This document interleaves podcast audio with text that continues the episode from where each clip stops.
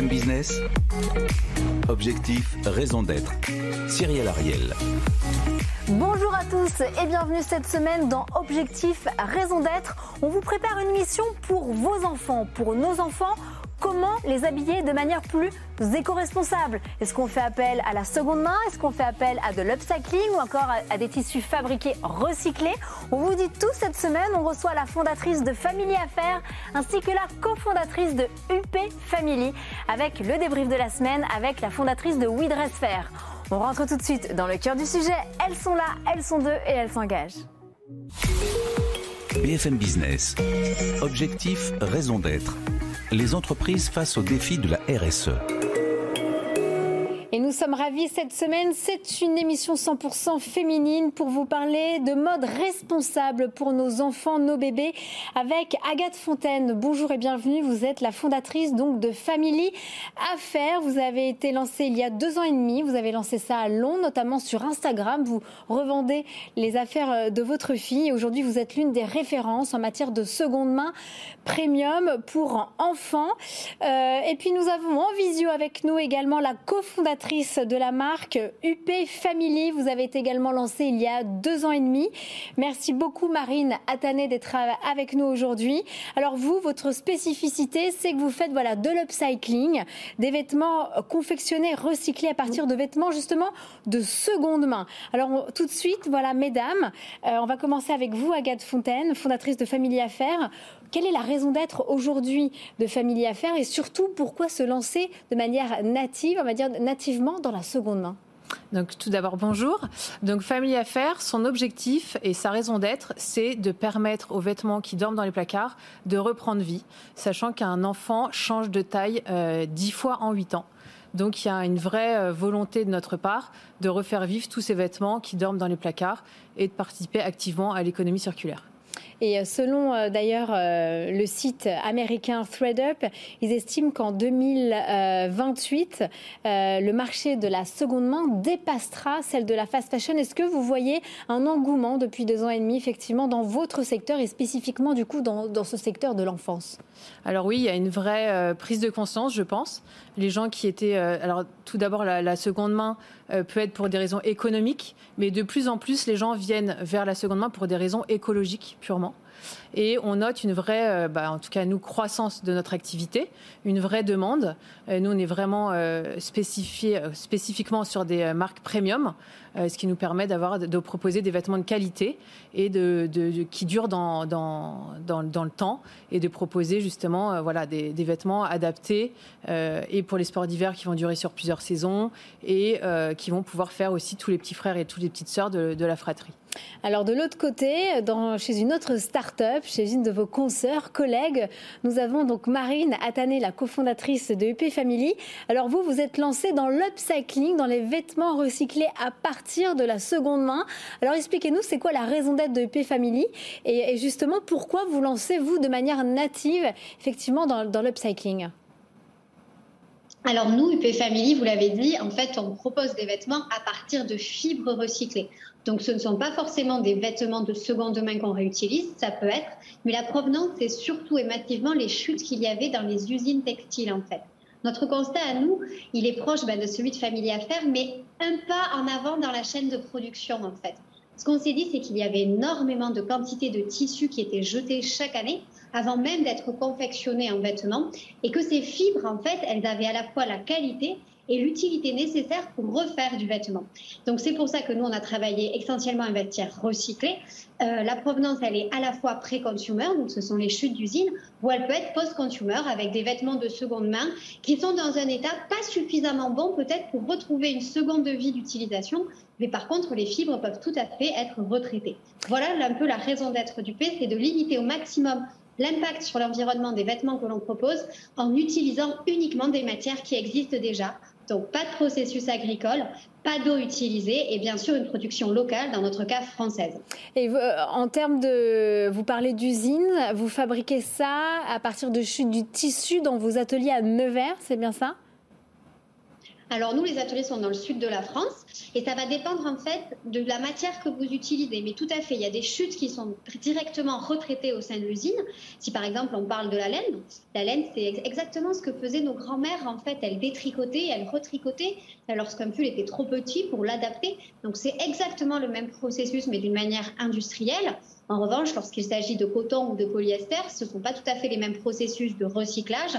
Le coton, par exemple, les fibres sont déchiquetées, broyées avant de faire un nouveau fil. Donc nous, ça va dépendre de la matière que l'on utilise, mais effectivement, on a une grosse source qui est d'approvisionnement qui est pré-consumer. Et c'était toute cette, en fait, c'était ce gisement de matière qu'on trouvait hyper intéressant à utiliser, puisqu'on n'en faisait rien. Et donc, on trouve que c'était vraiment dommage, en fait, de gaspiller toute cette matière qui a quand même des propriétés très importantes.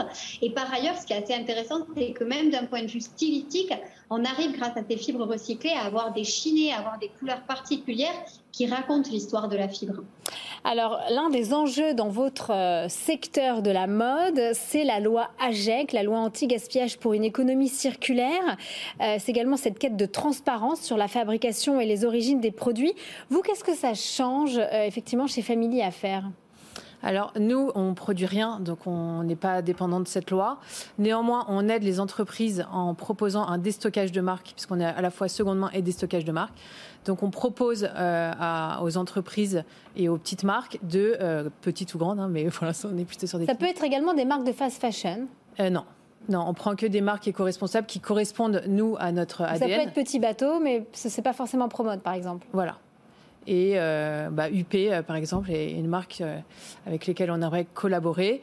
Et on travaille avec des marques éco-responsables et on s'occupe de déstocker bah, leur surplus de stock ou leur sample même sur notre site. Parce que sinon, ils doivent les donner de toute manière? Les... Oui, alors euh, auparavant... Vous, vous leur permettez de, voilà, de gérer leurs invendus? De gérer leurs invendus. Leur surstock. Leur surstock. Et ou aussi, euh, parfois, ils ont eu des collections qui sont arrivées en retard, la production euh, n'a pas suivi, surtout avec le Covid. Donc les manteaux sont arrivés en plein été, bon, bah, c'est trop tard, donc nous, on récupère les stocks et on les vend pour eux. Ça leur permet de ne pas gâcher et aussi de récupérer un petit peu de trésorerie parce que bah, le stock, c'est énormément d'argent pour, pour les marques. Euh, et, voilà, ça répond aussi à cette problématique. Euh. Et vous, chez Family Affaires, quand vous avez justement euh, des vêtements que vous n'avez pas vendus, vous en faites quoi? Alors nous, on a un, troisième, voilà, un troisième cycle. Tous les vêtements qui ne correspondent pas à notre cahier des charges sont donnés à des associations. Donc on change assez souvent. On donne aussi à l'hôpital Trousseau tous les 0,3 mois pour les femmes qui arrivent pour accoucher d'urgence. Et euh, sinon, vraiment, si les vêtements sont trop abîmés, ils partent directement au recyclage euh, euh, pur hein, pour être retraités en, fil. Et du côté de chez Upi Family, alors cette loi AGEC? Alors nous, la transparence, ça fait partie des choses qu'on fait depuis le début. Donc nous, pour l'instant, hein, vu la taille de notre structure, on n'est pas directement impliqué par le processus législatif. En revanche, c'est quelque chose qu'on a dans notre ADN. Sur chaque produit IP, vous pouvez trouver la provenance du fil, le nombre de kilomètres parcourus, l'usine de confection, et on essaye d'avoir sur chaque produit des grosses valeurs d'impact environnemental. Quand je dis impact environnemental, ça va être évidemment le carbone qui est économisé lorsque, par exemple, on parle de recyclage de laine, ou l'eau en moins qui est dépensée, gaspillée lorsqu'on parle de recyclage de coton. Donc, vous avez ces métriques environnementales que vous pouvez retrouver en tant que consommateur grâce à un petit QR code qui sont sur chacun de nos produits et sur notre site Internet. Nous, c'est vraiment une démarche, même si on n'est pas obligé aujourd'hui, euh, c'est un processus que l'on suit depuis l'origine, en fait, et la transparence que l'on a, c'est vraiment une de nos forces, mais aussi une de nos éléments de différenciation avec le consommateur, puisque vous savez, lorsqu'on propose du recyclé quand même pour les bébés ou pour les jeunes enfants, il faut pouvoir expliquer au consommateur d'où vient cette fibre, comment elle est travaillée, parce que recyclage, ça peut tout et rien vouloir dire, comment elle est travaillée, dans quelles conditions, et pourquoi aussi finalement ça vaut peut-être une fois et demie plus cher qu'un autre vêtement, parce qu'il est fait localement et par qui? On donne même à nos consommateurs le nom des couturières qui travaillent les pièces bah, pour qu'elles aient aussi le visage humain, le visage environnemental derrière le vêtement. Et d'un point de vue de la production, comment vous faites effectivement quand on est une marque éco-responsable, comme UP Family, pour gérer et éviter les surstocks? Est-ce qu'on parle de précommande? Est-ce qu'on parle parfois de découpe en 3D On a pu voir ça chez certaines startups. Tout à fait. Alors, vous avez évoqué deux choses que l'on fait. D'abord, on est né sur le modèle de précommande pour des raisons environnementales, mais aussi parce que, euh, vous savez, la mode, c'est quand même quelque chose qui, est très subjectif. Et donc, je ne pense pas pouvoir savoir si le rouge ou le vert va plus fonctionner. Donc, il y avait aussi l'idée de répondre vraiment à l'envie et aux besoins du consommateur. Donc, la plupart de nos nouveaux lancements produits sont faits sur précommande. Là, par exemple, on lance un jean pour maman sur précommande. On a fait des prototypes, on a utilisé un petit peu de matière pour le, prototypage, mais le reste se passe sur précommande et ça nous évite pas mal de surstock. Ensuite, on a des collections euh, qui, elles, sont précommandées par des magasins ce qui nous permet aussi de, calibrer la production. On est parmi les plus faibles en termes de surstock. On doit être à 3%. Donc c'est vraiment très faible quand la, norme est de 15%. Et ensuite, pour éviter le gaspillage de matière, vous l'avez évoqué, le tricotage en 3D, ou la découpe 3D, c'est quelque chose qu'on a expérimenté euh, à l'automne dernier à travers un produit assez innovant pour le bébé. Donc c'était un legging, c'est un petit au bébé, mais entièrement tricoté en 3D. Vous voyez comme une chaussette en fait. Donc c'est absolument génial parce qu'évidemment vous consommez pile poil la matière qu'il faut pour chaque taille. Mais en plus, euh, ce, tricotage 3D évite tout gaspillage de matière et c'est un confort absolu pour l'enfant puisque c'est comme une chaussette. Donc il y a tout, tout à fait, nous, nous avons euh, ces différents outils, la précommande lorsqu'on lance un nouveau produit et on va plus loin quand on fait un nouveau produit, on le co-construit avec le consommateur. C'est-à-dire qu'on envoie de manière très basique un questionnaire pour leur dire bon, ben, vous préférez les cols ronds, les cols V, euh, j'en sais rien. Sur le jean, par exemple, euh, ils voulaient la, co la co-construction sur un jean droit. Donc voilà. Comment, euh, Marine Atané, vous justement vous, vous sensibilisez vos consommatrices, ces futures mamans, parce que le prix est peut-être forcément plus élevé qu'effectivement les tarifs de se promulguer par la fast fashion. Comment vous leur, est-ce que vous communiquez que vous faites de la, par exemple, de, de, la fabrication 3D pour éviter justement ce, ces déchets textiles? Oui, tout à fait. Alors, on a une chance, c'est d'être fait en France et avec des partenaires locaux très ouverts qui nous ouvrent les ateliers. Donc, on montre d'abord tous ces procédés parce que moi, je ne fais que dessiner finalement le vêtement et le commercialiser, mais il y a aussi toutes les personnes qui fabriquent, qui tricotent le fil, qui ont les usines qui font le tricotage en 3D, comme vous l'évoquez. Donc, il y a toutes ces parties prenantes qui méritent d'être mentionnées. Et ces gens-là ouvrent leurs ateliers, les montrent aux consommateurs. Nous, on décortique souvent les prix ben, pour expliquer, bon, il y a les 20% de TVA, mais c'est voilà, pour expliquer ben, combien est rémunérée une couturière en France, en fait, ce qu'est le tarif horaire d'une couturière en France versus en Turquie, au Maroc, au Bangladesh, n'en parlons pas, et ce que ça assure, en fait, aussi à cette personne. On donne même les coûts matières. Le coton recyclé est plus cher que le coton vierge, par exemple. Donc tous ces éléments, on les donne. Après, euh, est-ce que ça suffit constamment à convaincre le consommateur? Peut-être pas, mais c'est pour ça que nous, euh, ben, comme peut le proposer Family Affaires, lorsqu'on a des fins de stock, vous voyez, je vous donne un exemple, il me restait trois polaires orange. Trois polaires orange, je n'en ferai rien. On accepte de casser les prix sur ces produits-là pour donner à voir la qualité française et le recycler et après pouvoir faire le pas du plein prix. Vous voyez Donc c'est aussi un cheminement où parfois la marque accepte de limiter un peu sa marge de manière à ce que le consommateur puisse avancer vers d'autres pratiques de consommation. Merci beaucoup. Euh, vous, Agathe Fontaine, donc on en revient à Famille Affaires. Vous, c'est la seconde main. Effectivement, est-ce que vous, quelles alternatives vous pouvez proposer euh, à vos consommatrices, voilà, qui ne peuvent pas forcément rentrer dans les critères de la seconde main? Euh, quelle alternative on pourrait proposer euh, bah, Nous, le fait, bah, la seconde main, on, on, essaie de la rendre accessible, la rendre attractive, parce que les gens ont quand même l'image de la fripe. Donc nous, euh, par Famille Affaires, on essaye de leur donner envie en proposant des, produits de qualité, joliment euh, exposés. Et euh, on est quand même vendu entre moins 50 et moins 80% du prix initial. Donc en général, on arrive quand même à faire sauter le pas. Notre vrai challenge, c'est ça, hein, c'est de faire de la seconde main un réflexe et de les aider à passer ce pas. Mais on leur propose aussi, via notre déstockage, on leur présente aussi de, belles marques. Et il y a des gens qui nous prennent que du déstockage Très rapidement, quels sont les critères aujourd'hui pour faire partie euh, de, justement de votre site et de, votre futur showroom qui va ouvrir à, euh, ouvrir à Paris d'ici quelques mois? Quels sont les critères pour aujourd'hui faire partie, on va dire, de la famille affaires family? Alors nous, on a un critère euh, prioritaire, c'est l'état. nous prenons que les vêtements en très bon état. Et les marques, on a toute une liste de marques qui sont visibles sur le site. on ne prend pas la fast fashion. Et voilà, on est entre 0 et 14 ans avec un cœur de marché entre 0 et 12. Mais euh, voilà. Et il euh, bah, faut juste nous contacter et après, on, gère tout de A à Z. On a vraiment un service euh, clé en main. Eh bien, écoutez, c'est la fin de cette première partie. Merci infiniment, Marine Attané, pour avoir présenté UP Family avec Agathe Fontaine, Family Affaires. Il est temps de passer au débrief de la semaine. BFM Business. Objectif, raison d'être. Le débrief. Et nous sommes ravis d'accueillir Marie Nguyen. Ce n'est pas la première fois, je le rappelle, vous êtes la cofondatrice de la plateforme WeDressFair qui est spécialisée dans les marques éco-responsables. Alors Marie Nguyen, qu'avez-vous pensé effectivement de ces deux trends, de ces deux tendances euh, pour la mode éco-responsable pour nos enfants? Qu'est-ce que vous en pensez et qu'est-ce que vous ressentez vous sur le marché? Alors, merci de m'avoir encore une fois sur le plateau. Euh, et puis, merci pour ces présentations de ces deux marques euh, que je connaissais de loin. Euh, alors, nous, ce qu'on voit effectivement, c'est qu'il y a un vrai engouement du public et des consommateurs sur la mode responsable en général, que ce soit des vêtements qui soient produits dans des bonnes conditions avec des bonnes matières ou que ce soit des produits de seconde main. Effectivement, nous, on voit que l'attrait, il est en fait sur trois critères. Il y a un critère économique, effectivement, sur la seconde main qui est assez important. Il y a un critère d'économie circulaire. On va permettre en fait à son enfant euh, d'utiliser un vêtement et derrière de ne pas le jeter, mais de le réutiliser et le remettre en circulation. Et le troisième critère, c'est un critère aussi de sécurité euh, pour la santé de nos enfants. C'est pour ça que c'est assez intéressant en fait euh, d'avoir des marques de mode durables et responsables qui utilisent des bonnes matières qui sont inoffensives.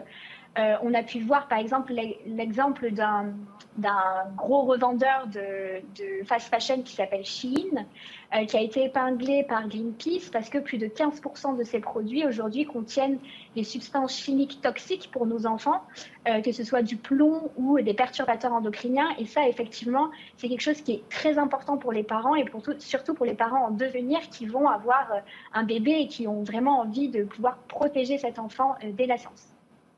D'accord. Et ensuite, faire je crois que vous allez ouvrir justement une nouvelle catégorie enfants sur votre site. Donc, la mode éco-responsable chez nos enfants, ça le vend en poupe, c'est ça? Oui, carrément. Euh, en fait, c'était euh, de base, nous, on s'est toujours dit que euh, la mode pour enfants, c'était plutôt de la seconde main, puisqu'effectivement, les enfants grandissent et que ben, le vêtement doit pouvoir avoir un devenir dès que l'enfant est passé à une catégorie d'âge plus élevée. Et en fait, on a en se lançant sur la femme, l'homme et l'accessoire, on a eu énormément de demandes de parents qui avaient vraiment envie d'avoir des vêtements éco-responsables pour leurs enfants pour notamment euh, d'un point de vue euh, sécurité pour leur santé, mais aussi parce qu'en fait, quand on va devenir parent, on se projette euh, dans les conditions environnementales dans lesquelles notre enfant va vivre dans le futur, et on n'a pas envie forcément d'encourager des entreprises comme la fast fashion qui vont potentiellement ben, euh, dégrader et euh, l'environnement de, la planète future sur laquelle notre enfant va vivre et la condition sociale qui est assez importante aussi pour les parents puisqu'on se projette très facilement aussi sur le travail des enfants à l'autre bout du monde et on n'a effectivement pas envie euh, de, de maintenir ce système-là. Et une question également, et ce sera la dernière, quand on parle de mode éco-responsable, forcément on l'a vu dans cette émission, ça représente un coût forcément, si on parle de coton recyclé, si on parle de, tissu bio, si on parle d'écotex, euh, on enlève le polyester, tout ça, tout ça issu de, la pétrochimie. Du coup, aujourd'hui, euh, comment, voilà, au niveau des petits budgets, on peut essayer effectivement, voilà, de, se prémunir, de, l'avoir, d'avoir de la mode éco-responsable sans produits chimiques pour nos enfants quand on a un petit budget? Ça reste un challenge. Eh ben, c'est, ça reste et ça restera un challenge puisque de toute façon, les produits seront toujours plus chers que la fast fashion. Et quoi qu'il arrive, on a beau avoir des économies d'échelle, on n'arrivera pas en fait à, euh, euh, au niveau des prix de la fast fashion parce qu'on ne fait pas d'économie sur les droits humains. Et ça, c'est vraiment euh, la vraie différence avec les entreprises qui produisent à très bas coût. Donc il y a deux solutions à ça. La première, c'est que Aujourd'hui, on privilégie des vêtements qui vont durer longtemps. Donc effectivement, notre enfant va grandir. Du coup, il faut faire rentrer aussi ce vêtement dans une économie circulaire particulière. Donc il y a plein de sites de revente de vêtements. Il y a effectivement bah, Family Affaires. Il y a plein de, sites qui existent aujourd'hui pour essayer d'investir dans un produit qui va, qui va coûter cher, mais qu'on sait qu'il va durer longtemps et qui va être réutilisé par d'autres personnes après, qu'on peut revendre. Et la deuxième, c'est effectivement privilégier euh, euh, de la seconde main qui, euh, qui aujourd'hui est une solution moins chère pour accéder à des vêtements qui sont déjà en circulation et qui potentiellement sont aussi des vêtements qu'on peut trouver de mode responsable qui sont déjà été achetés par d'autres parents. Merci infiniment, Marianne Duenne. Je le rappelle, vous êtes la cofondatrice de We Dress. Merci infiniment pour ce débrief de la semaine. Et maintenant, il est temps de passer à vos questions. C'est le moment des questions des internautes. BFM Business, objectif, raison d'être. Les questions des internautes. Et c'est avec plaisir, comme chaque semaine, que nous accueillons Rebecca Blanc-Lelouch en plateau pour poser vos questions, les questions des internautes. Et on commence avec euh, Sébastien. Euh, comment savoir si les produits utilisés, genre teinture, ne sont pas nocifs, euh, Agathe Et on, on, posera la même question à Marine juste après. Alors, nous, l'avantage sur la seconde main, justement, c'est que dermatologiquement, c'est hyper bien parce que les vêtements ont été lavés et relavés. Donc, il n'y a plus de résidus de colorants sur les vêtements. Donc, pour les tout petits, c'est génial parce que euh, bah, il n'y a aucun résidu, donc pour leur peau, euh, aucun problème.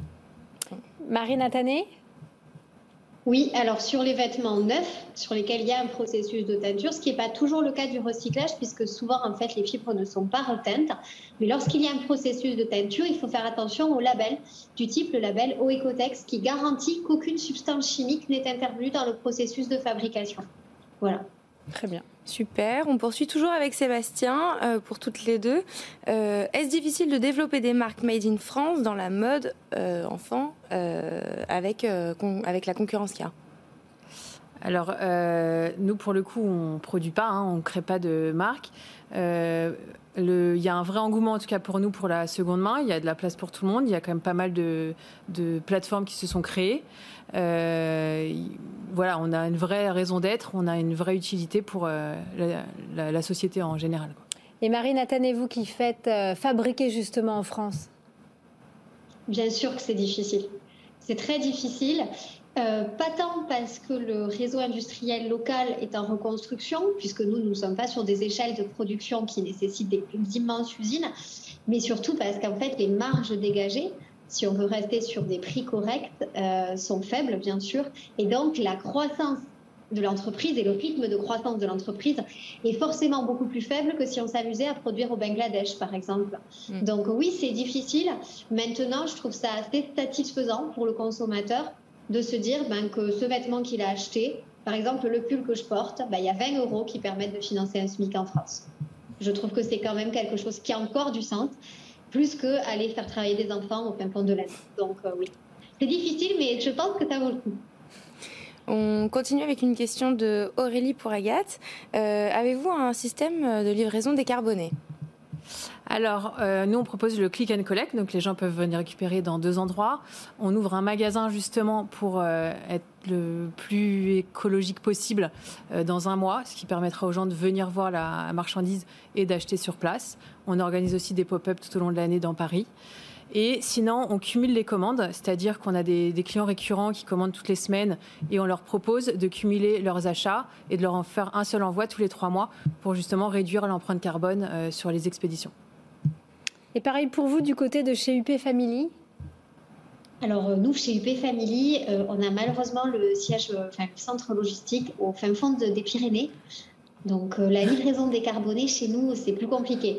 Par contre, effectivement, on essaye au maximum lors des lancements de collections d'organiser dans les locaux des sortes de, de, portes ouvertes où les gens qui vivent dans un rayon entre 50 et 100 km peuvent acheter directement. Mais c'est vrai que notre implantation géographique ne nous permet pas encore aujourd'hui d'avoir ce type de processus. On continue avec Arnaud. Euh, Agathe, comment vous assurez-vous de l'absence de dangerosité des produits chimiques utilisés euh, pour dans les habits de nos enfants? Euh, bah alors, encore une fois, nous, c'est déjà lavé pour, tout ce qui est déstockage de marques. On travaille qu'avec des marques éco-responsables, donc qui ont des cotons organiques, etc. Donc, on n'a pas ce souci-là. voilà, donc on est, assez serein sur, ce qu'on propose aux clients. Et du côté de chez UP, vous êtes en E Ecotex tout le temps, c'est ça? Alors les fils que l'on utilise, oui, sauf lorsqu'il s'agit, par exemple, nous on a une gamme qui est uniquement du polyester recyclé pour des manteaux. euh, enfin des grosses polaires en fait, mais c'est pas même la peau. Et on est même allé plus loin, c'est-à-dire qu'il y a toute une partie de là on sort un nouveau produit pour le bébé et ce, ce produit-là sera uniquement en coton recyclé et coton biologique pour vraiment avoir une très bonne traçabilité. Tous les fils que l'on utilise sont certifiés au Ecotex et quand on teint, parce que parfois on s'amuse quand même à avoir des petits motifs, on teint chez un imprimeur qui lui aussi est certifié et en France et qui est meilleur ouvrier de France.